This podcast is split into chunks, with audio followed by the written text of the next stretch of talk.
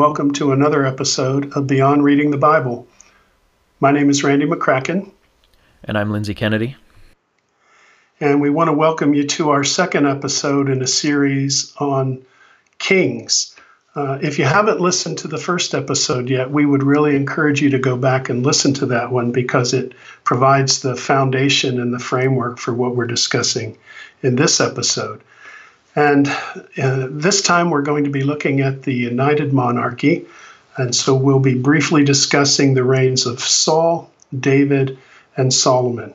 And even though this is uh, a little more detailed than our previous lesson, we're still taking the big picture approach. And so Lindsay and I are just looking to hit some of the highlights and learn some of the lessons that the Bible teaches us from the reigns of these three kings. So, Lindsay, go ahead and take it over. Sure. Okay, so yes, we are continuing our series in kingship in the Old Testament, and in this one we'll be focusing on these three kings, as Randy mentioned. It's really quite surprising uh, that that the United Kingdom of Israel really only survives for three kings. It's and for the remainder of the storyline until the exile or the exiles, uh, Israel is divided, and so we'll be looking at that in a future episode. But for now, there's only three kings that rule over Israel as a united kingdom, and it's just that's just the first thing to mention. Is it's it's often quite surprising when we think of it that way, is that it's only really under the reign of uh, Solomon where you have Israel at its peak, at, and it, it very quickly, in the narrative at least, turns sour. So we're beginning now to look at these three kings, and the other thing to say before we begin is just that we may think of kings and monarchies where the king is being he is completely autonomous. He's completely free to do whatever he pleases. The king makes the laws. He changes the laws. He uh, he can rule well if he wants poorly if he wants and no one can really say otherwise. But that's not the way that it is in the biblical view of kingship. In the kingship of the the bible the kingship of israel and the god of israel the kings are not autonomous. In fact, they're really like the lead servants. They're those who are supposed to serve God and lead God's people in serving Him. They're very much submitted under the Lord's authority and kingship. And the success of the kings, as we're going to see, very much depends on whether they reflect God's character and obey His Torah and His law, or whether they try and make it on their own and stake out their own authority. It's as soon as they start to do the latter that things go very bad for them. And so we may think of kings as making their own laws and changing the laws, as I said, but very much in Israel's view and the biblical view, the moment the kings start doing their own thing and and making their own laws or obeying their own ideas of what they should do, that's when everything goes sour very quickly and turns very negative very quickly. So the king is very much supposed to uh, and like it says in Deuteronomy 17 that we discussed in the previous episode, the king is supposed to really be like a Bible scholar. He's supposed to be a Bible nerd that knows his Bible inside out and obeys God and his vision of what is right and wrong rather than determining his own idea of what is right and wrong. So let's now move on to, to look at these three kings Saul, David, and Solomon. And the way that I think we can break it down is even though we're looking at three kings, there's really four stages in these kings. The first, of course, is the reign of Saul, but there's really a transition period that's quite long, at least in the text of uh, Samuel, where Saul remains king, but David is anointed by God, and David is, as Saul is declining, David is being exalted but he's not quite the king yet. So that's going to be the second stage. Then we're going to look at the, the reign of David and then the reign of Solomon. The first king, King Saul, he is Israel's choice for a king, and that really takes us back to the early chapters of Samuel where Israel asks Samuel for a king. Randy, is there anything you'd want to contribute here? Yeah, it's interesting that as you're reading through scripture, you're anticipating a king to come on the scene. Uh, we've been told it since the time of Abraham that kings would descend from his lineage and that through the tribe of Judah, uh, kingship would come. Uh, we read in the book of Judges, just the book prior to this, at least in the Hebrew scriptures, it's the book prior to this, uh, how everyone did what was right in their own eyes because there was no king in Israel at that time, which all leads us to anticipate Israel getting a king. And yet, when the subject is broached, right away there seems to be a negative reaction to the idea of having a king. At least Samuel reacts negatively, and the Lord himself says, Look, Samuel, they haven't rejected you from, uh, but they've rejected me from being king. Uh, and so the question that can arise to the reader is well, um, if kingship is anticipated and prophesied about, what's the problem with having a king then? Uh, and if we examine the, the story more carefully, uh, it isn't so much having a king, but it's the way that Israel goes about it. There are a couple of problems, in my opinion, uh, with the way Israel goes about it. Number one, they demand a king. Uh, they don't really come to Samuel and say, Samuel, would you seek the Lord and and and see if if if he would appoint for us a king? But they come to Samuel and they say, make us a king. And uh, the second part that is a problem is they say that they want a king like all the nations. Make us a king to judge us like all the nations. And that's 1 Samuel 8, verse 5. And as we have uh, talked about this theme of kingship in the scripture, we've noticed that uh, the king is to represent God. And Lindsay has uh, talked about this already at the beginning of this episode. He is to be in contrast to the kings of the nations. And so the request and the way that the request is made is all wrong from the beginning. And so I don't believe that it's uh, that God is opposed to kingship in any way. It's just that uh, Israel takes a misstep here, asking the wrong thing and asking it in the wrong way. Great. Yes, I think that really helps, Randy, because it can become a stumbling block for readers of Scripture when we run into this passage. It looks as though kingship is a bad idea and that it was wrong that Israel had a king, but I think you really bring the nuance needed there for understanding what's happening here. And as we see, the first choice of king is Saul, and really he reflects Israel getting what they ask for, and that's he really embodies and exemplifies the problem with their request as we look look at his storyline. And by the way, Lindsay, if I could interrupt just briefly, um, because of the statement you just made, there's a pun going on there in the original text you said Israel got the king they asked for, and Saul's name in Hebrew actually means to ask. And so when they ask for a king, literally they are sawing for a king, mm. and so God gives them what they sawed for. Yeah, perfect. Yeah, I love that insight, and it's so clear then that what we see in Saul is is what they wanted when they asked this question, and this is why it was a problem. And so Saul is, it says in First Samuel 9, verse 2, it says that he was a handsome young man, and there was not a man among the people of Israel more handsome than he. From his shoulders upwards, he was taller than any of the people. And we find in scripture, in narrative, it's quite rare to have a physical description of a character. In, of course, in modern writing, we want everyone to be fleshed out in such a way, but in scripture, it's quite rare. And when we do see someone being described physically, it's usually for a very important purpose. So here, Saul is described as handsome and tall, and that sounds great. It sounds like the sort of person you want as a king, but that's very much according to external uh, standards rather than the standards that God will have. And in fact, in the book of Saul, we find that when it comes to anointing David, that God actually says to Samuel that he does not look on the outward appearance, but he looks upon the inward appearance. And so Saul is very much a king that's got great outward appearance as as the story begins. But even at his anointing, uh, we find that he's hiding, you know, that he's actually reluctant and, and scared. And so even from the very beginning, we find Saul has some features that are less than desirable. Yeah, I think there's two things going on here, Lindsay. On the one hand, if if you look at ancient inscriptions that uh, have the figures of kings. The kings are always pictured as larger than the people they rule or larger than the enemies that they're conquering. And so, this idea that a king has to be tall or a king has to be large uh, is sort of ingrained in the ancient Near Eastern psyche. And so when you have a, a king like Saul, who is head and shoulders above everyone else, uh, Samuel's even going to say, you know, when when Saul is uh, chosen king, when they when they pull him out of hiding from among the baggage, he's going to say, "Look at this guy. He looks like a king. You know, mm. he's head and shoulders mm. above all of us.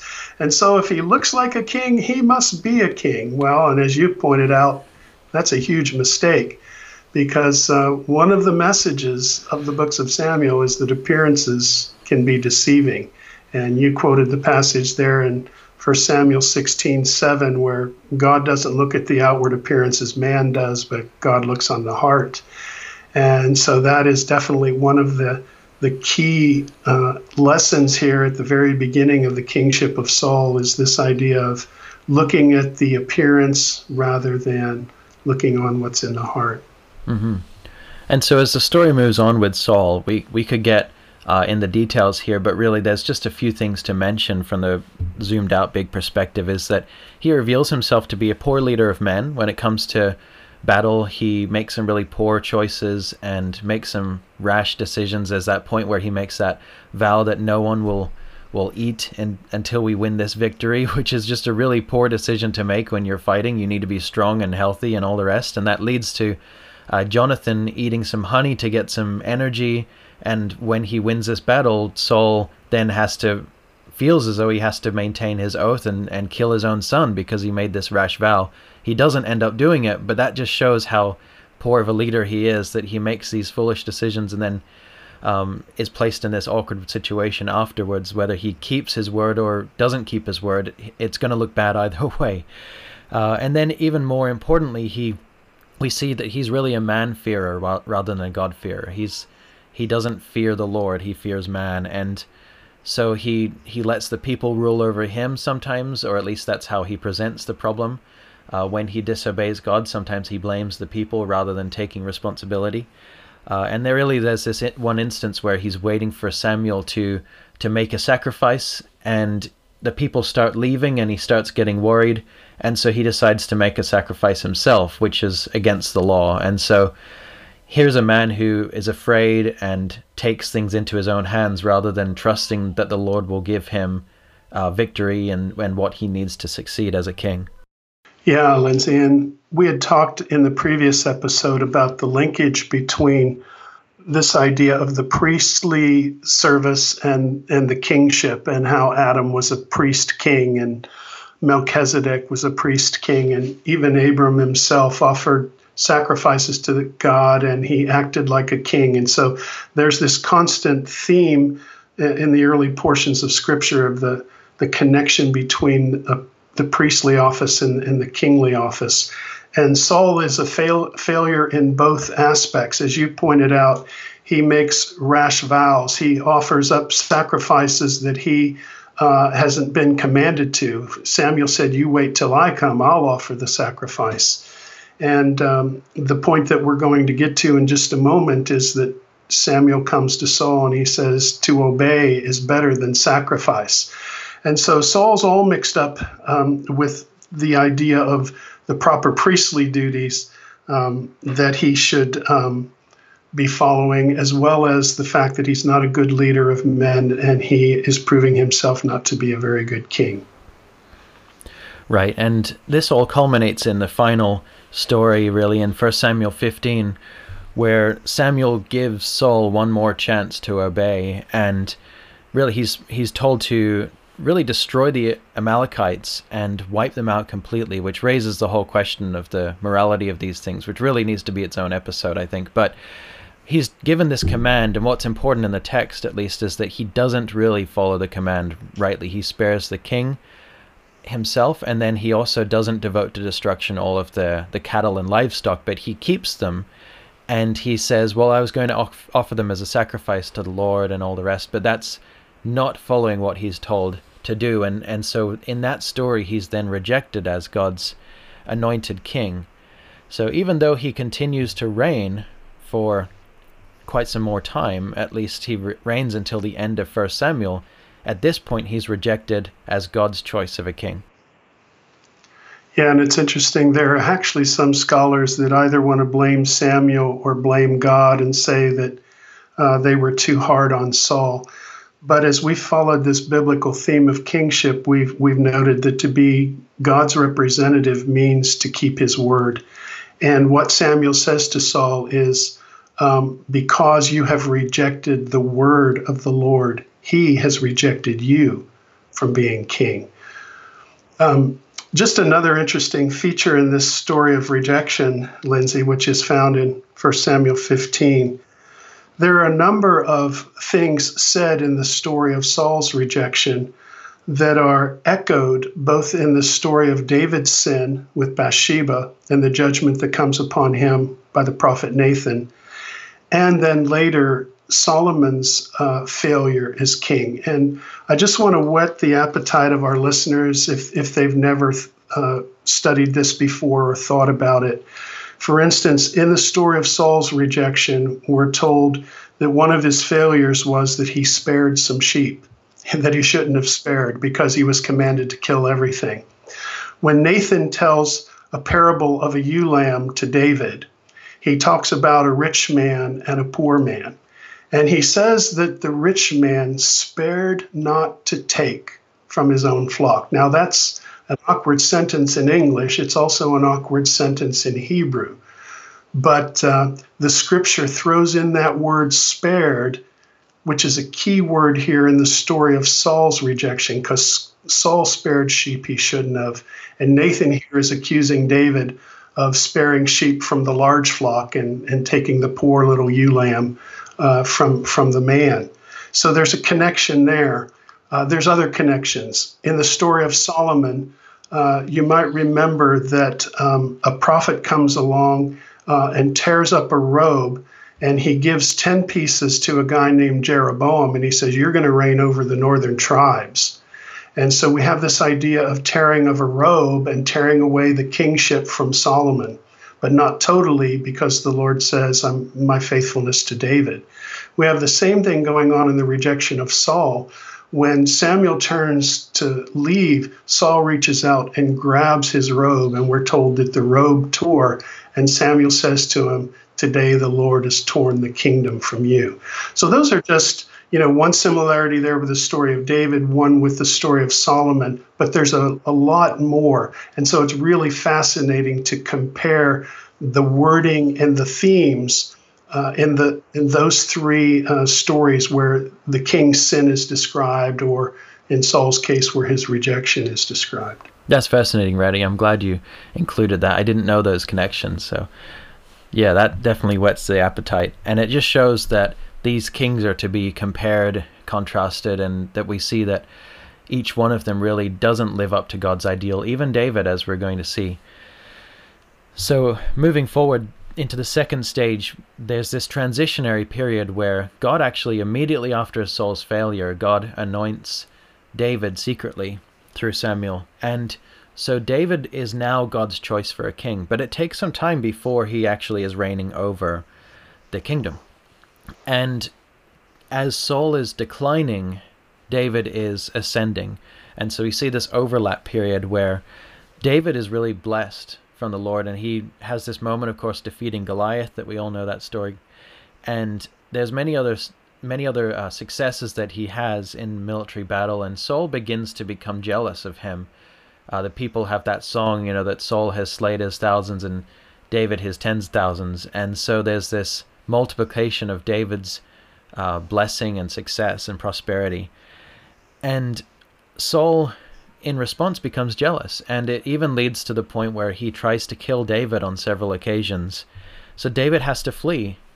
But even in the wilderness, he's prosperous. God blesses him through military battle, through bringing people to him that, that fight on his behalf. And there's several instances where he's even given a chance to kill Saul, but he never gives in to that. And he says, I will not do this thing. I will not kill the Lord's anointed.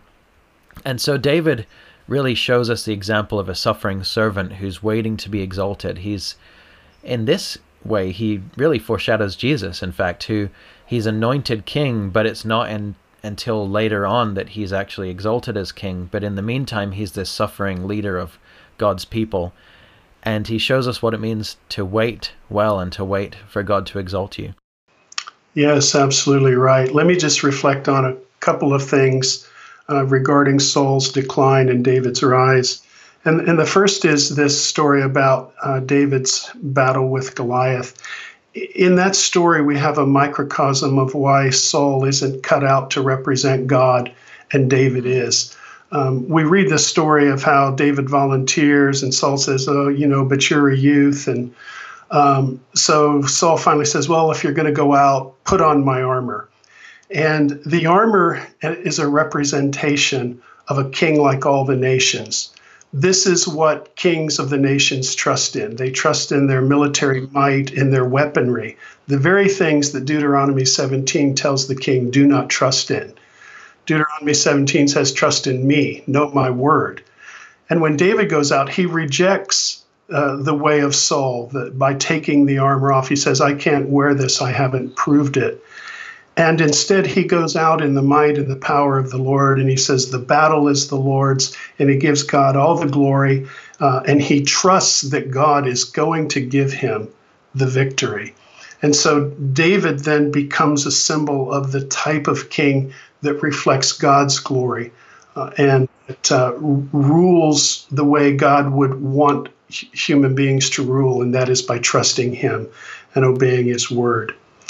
Uh, the second thing I would point out is, um, in one sense, Saul's a tragic figure. You sort of feel sorry for him as you watch him, you know, have this spirit come upon him, and he has these fits, and uh, he's he's pursuing David, and he can't catch him, and he's you know bemoaning his fate to his family and to his fellow soldiers, and uh, he ends up, you know, committing suicide.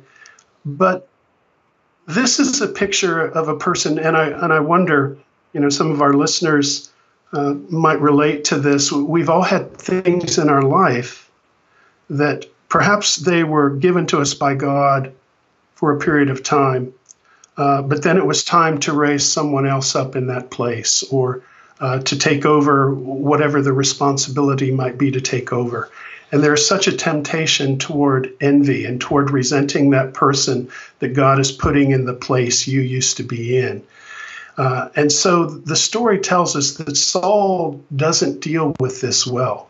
But there's a contrast because Jonathan, who is Saul's son, he, he plays a, a foil to Saul because Jonathan, we would expect to want the throne. He seems to be the rightful heir. He's Saul's son, after all. But Jonathan doesn't grasp for the throne. In fact, he supports David. And he even says to David, uh, You're going to be king, and I'm going to be next to you. And so Jonathan represents the attitude that we should all have of leaving things in God's hands uh, and not trying to resist. And the tragic story of Saul is that he constantly fights against God until his final breath. Definitely, yeah. Saul is definitely a tragic figure. And and yet David is at least in the beginning of his reign he is is upheld as a righteous king the the king that rules after God's own heart and so when Saul dies David actually laments him and speaks well of him at the beginning of 2 Samuel. And shortly after that, he's then appointed as and recognized as Israel's king. And there are some major highlights in David's story, some major points that move the story forward in terms of the Old Testament story of redemption. One is that David conquers Jerusalem and he actually moves the ark to Jerusalem. And this is a very big deal, really. We find this in 2 Samuel chapter 6. We also find it in uh, Chronicles as well, and it's even given more space in Chronicles to just talk about how this was a very big climactic moment where God begins to rule from Jerusalem, and the God's throne is set up in Jerusalem through the ark being moved there and it becoming more of a permanent location. David and God are ruling together from Jerusalem. Jerusalem becomes the center of when we think of Israel and the nation of Israel, we think of Jerusalem. Uh, it's the center really from here on out until the exile, but even in the return, there's this hope of rebuilding Jerusalem specifically. This is all due to the fact that David sets up his kingdom and his throne in Jerusalem. So he moves the ark there, and it's in response to this that David then says, Well, this is going to be the more permanent location from which I will from where I will rule and from where the Lord will rule. And so he wants to build the Lord a house. He wants to build him a temple, a place where the Lord will dwell more permanently. And there's this this is where we find the classic Davidic covenant, if we've heard of this, and this is a familiar concept. This is one of the major covenants in the Old Testament, the covenant with David, where David promises to or desires to make a house for the Lord. And at first, uh, Nathan the prophet says, you know, go go for it. This is great. But he very quickly hears from the Lord, actually, God wants to do something slightly different here. And so, through the Lord, Nathan speaks this prophecy to David, which we call the Davidic covenant, where David wants to build this house for the Lord, but there's a play on words where God says, you know, actually, I'm going to build you a house, which is not obviously a temple for David to live in, but it's it's a play on words this idea of the Davidic house or the Davidic family, a dynasty of kings that would come through David's line. So David, uh, God promises himself to David and says, I'm going to commit to you and your family, to your offspring, that it's through you that the kings will come and that I will bless them and I will uphold this line. And this is the promise that God makes. He promises that he'll be loyal to these kings, but they must also be faithful to him. It, it doesn't say that he will endorse everything that they will do, but rather that they must remain loyal and faithful to him. But, like a father to a son, he will actually discipline these kings. He will not simply cast them off, but he'll discipline the, this line of kings and lead them in obedience. And then in this promise as well, there's the promise that it won't be David that builds the temple, because he has done much uh, violence in his lifetime, but it's actually going to be David's son who will build the temple. And so that sets us up for the kingship of Solomon. A few other things that are worth mentioning about the Davidic covenant. First of all, it's a very common and uh, prominent theme in Scripture in the Old Testament. This is 2 Samuel 7, where we find everything I've been discussing here, but we also find the Davidic covenant quite prominent in the Psalms. We find it as underlying uh, Psalm 2, but Psalm 72 as well. Psalm 89 is really all about the Davidic covenant and actually approaching it from a negative point of view of why have all these kings failed, is what Psalm 89 is considering. And then Psalm 132 also looks forward to God uh, renewing this covenant with the kings. But Psalm 72 is worth considering, and just quickly here is that Psalm 72 it's describing a king that looks a little bit like Solomon. Maybe it's uh, what they hoped that Solomon would be, or or it's just a king that really carries on the promise that Solomon had in his reign. But at the very end of this psalm, it speaks about this king and it says, May his name endure forever, his fame continue as long as the sun. May people be blessed in him, all nations call him blessed. And that is really like a hyperlink or a connection all the way back to God's promise to Abraham that through Abraham and his descendants, God would bless the nations, bless the whole world. And here we're seeing that it's specifically going to come through a king in David's line, that this blessing to the nations will come. It'll come through one of David's sons. Uh, because it's connecting this through the, the word, uh, the blessing, that all the nations will be blessed through this king. So that then anticipates the Messiah, really, that the ultimate king of David's sons would be the Messiah. So the Messiah would be a son of David. Lindsay, I think that's such a good point that you made about the connection between uh, the king bringing blessing to the nations and the promise to Abraham in Genesis 12 about through how through his descendants all the nations of the earth will be blessed. So we clearly see that this uh, promise and this hope of a Davidic Messiah is God's way and God's plan of bringing this blessing to all nations. I just wanted to touch on one thing in the story of David up to this point. Um, looking back at 2 Samuel chapters 5 through 9, this is actually an extraordinary section of scripture that talks about David's kingship it summarizes a lot of battles as well as having the promise of the Davidic covenant. But what is interesting about these chapters is that there are a number of ancient prophecies that David is fulfilling in these chapters. And just to cite one, uh, it, it has to do with David conquering the ancient enemies of Israel and expanding the borders of the territory of Israel. And this actually goes back to a promise given to Abraham in Genesis chapter 15, uh, verses 18 through 21. And there are a number of other prophecies from the Torah that are fulfilled. Uh, Another one would be the fact that the, the Lord chooses a place for his name to dwell, Deuteronomy 12. And as you were talking about, David has chosen Jerusalem and brought the ark there, and it's where the temple is going to be built. And so uh, this is the high point of David's reign, and a lot of great prophecies uh, are being fulfilled through him. But then, of course, uh, things take a turn for the worse, don't they? Yeah, unfortunately only a few chapters after we find uh, David and the Davidic covenant being given to David, we have David's moral failure with Bathsheba. And this is, of course, a very uh, familiar story to our listeners, I'm sure, even though there's many details that can be discussed. Uh, we're just going to look at a big picture, which is that this is really like David's quote unquote his fall moment. You know, if you think of Adam and Eve's fall in the garden and the fall of all mankind, David really has a repeat of this for himself. It's his fall moment where he sees and takes Bathsheba just as Adam and Eve saw and took the fruit.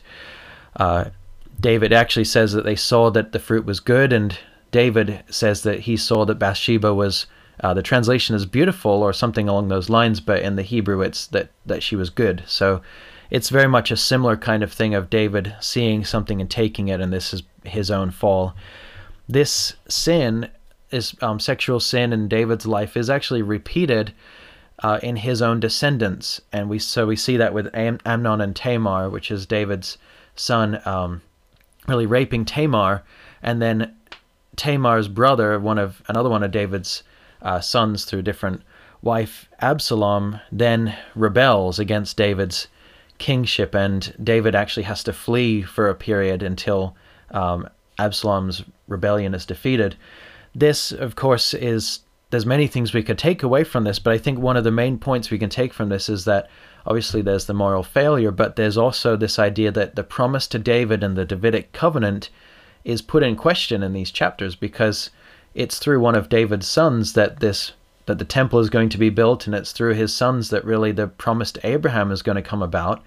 But immediately after just a few chapters later we see his sons really rebelling against each other and killing each other and all the rest. And so it's very much like uh, Cain and Abel after the, the fall of Adam and Eve. And so it puts the question, uh, puts the covenant with David into question here. Is there anything you'd like to add, Randy? Yeah, just a few reflections on things that you said, Lindsay. Um, I like the connection that you made between David's fall and Adam's fall. Again, both were kings, weren't they? And both disobeyed the word of the Lord and experienced the consequences of them. Um, that progression he saw and he took does remind us of Genesis 3, uh, where it said they saw the fruit and they took it and I would add a third verb to the description of David's sin. It says he saw her and he took her. It also says he laid with her. And the reason I point that out is because those three verbs are also found when Nathan accuses David of his sin. And then again, those same three verbs are repeated at the end of chapter 12 that describes David's forgiveness. So we come full circle in the story by examining those three verbs. Uh, you're absolutely right, Lindsay, that David's sin calls into question the Davidic covenant. One of the great things about the story, however, is that when Absalom rebels against David, he humbles himself. He doesn't uh, try to strike back.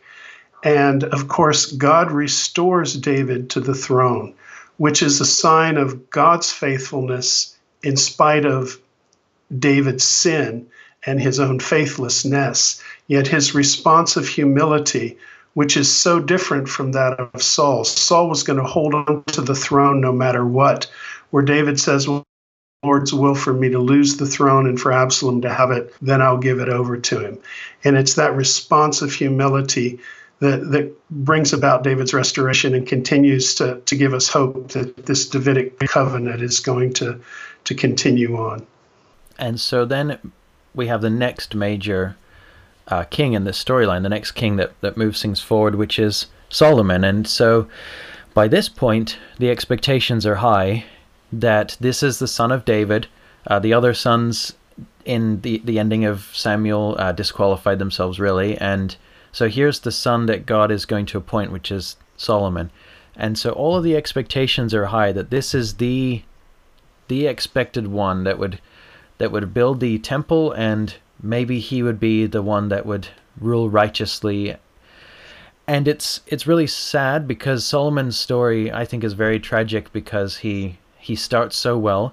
He begins by asking for wisdom from the Lord and there's this great moment where he could have asked for all these things but he asks for wisdom that he would rule well and God blesses him and says because of this I'm going to give you wisdom and I will prosper you. And so seems like there's this great beginning here uh, and even so much so that Solomon really is, you could see that he's asking not just for wisdom, but wisdom to rule in the ideal that God has set forth in Deuteronomy 17. In Solomon's early reign, we see the kingdom of Israel at its absolute height, in the highest point that it reaches, which is that it's a time of peace, it's a time of wealth, it's a time where Israel prospers, and it even says each, each man sits under his own vine this idea of prosperity. Uh, Solomon's wisdom is renowned. It's so great that people from other nations, the Gentiles, come to Solomon to receive from his wisdom, which really sounds like something like you would find in um, Psalm 72, really, that the nations will call him blessed and they'll be blessed through him. It sounds great. Uh, he builds the temple, of course, and there's this glorious temple. It's to house the ark of the Lord's presence. And so everything seems to be off to a great start. Uh, know if there's anything you'd want to add there, um, Randy, in terms of the greatness of Solomon's kingdom. No, you're just absolutely right. It it really builds within the reader as we read through uh, Solomon's reign great hope and great expectation, which makes the downfall, which I know you're about to speak about, all the more uh, painful. Mm-hmm. Right. And so there's a key point in the narrative of First Kings, chapter 11, where it makes it really clear that, okay, Solomon turns away. But what's interesting is, even though we've just described this, the heights of his kingdom and the greatness of his rule, even in that narrative, there's some warning signs that if we're reading really carefully and attentively, we will pick up these warning signs. So if we if we compare Solomon's reign with Deuteronomy 17, specifically those ideas of multiplying horses, multiplying gold, and having many wives, and them turning one away. We we look at those three criteria and we reread the height of Solomon's kingdom. Unfortunately, we find evidence of each of these things. So, even though the narrative's describing Solomon's reign as if this is the high point, and in many ways it is the high point, we can see these warning signs that amongst this description we find things like Solomon importing horses specifically from Egypt, which is the very place that the king was not supposed to bring horses. And then we see him multiplying gold as well, which was also spoken of in Deuteronomy 17.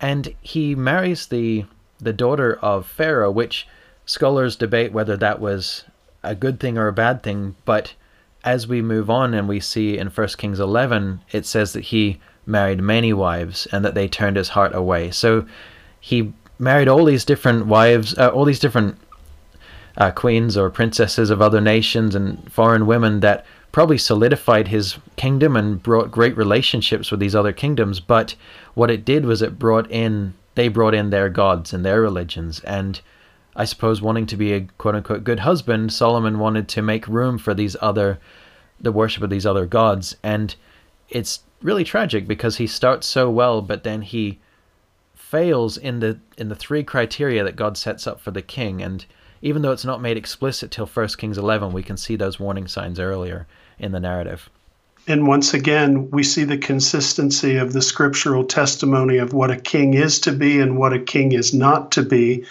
And sadly, though Solomon seems to start off on a good foot, uh, he quickly turns and starts doing things contrary to God's word. And in the end, his heart is turned to the worship of other gods when the most important thing that he was to do as the king was to turn Israel toward the true God and to model that in his own life and in his own reign. So, in the following chapters of the book of Kings, we see this really as the beginning of the end for the united monarchy. Solomon, at the height of his power, much like David at the height of his power, turns away and has this abuse of power and this moral failure. It even looks as though Solomon begins to look more like Pharaoh ruling over the nation of Israel because he has this forced labor and, and so on, these other things that make him look like Pharaoh. So Israel was brought out of oppression to Egypt in their slavery to Egypt, and now they have a king who's ruling over them, and it's it's as if the land of Israel has become like Israel enslaved to Pharaoh. They were enslaved in their own land. So if Solomon is like Pharaoh and beginning to look like Pharaoh, then Israel really needs a new Moses. And that leads us, sort of as a teaser, into the following episode. Great. Well, thanks, Lindsay. And we appreciate everyone tuning in and listening to this episode of Beyond Reading the Bible. We uh, want to remind you that we will have some things on the website, some links uh, to various sources that you can check out. And we always appreciate your comments. If you're enjoying these episodes or other episodes, if there's certain things you would like to hear us talk about, uh, please feel free to enter them in the comments, and we would certainly consider uh, producing some episodes uh, along those lines. Thanks again for joining us, and we look forward to um, talking about the kings in the future episode of Beyond Reading the Bible. For more episodes and links to resources for each episode, visit our page beyondreadingthebible.com. We hope you enjoyed this podcast as much as we enjoy making it. Any review that you want to leave on iTunes or Google Play, or any share on social media would go a huge way towards getting the word out there. This podcast requires a chunk of time and research and writing, recording, editing, promotion. It even has some financial costs.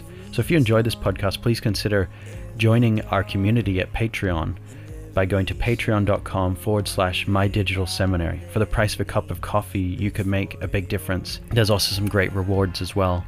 Special thanks to one of our supporters, Evan Bazemore, for making this episode possible.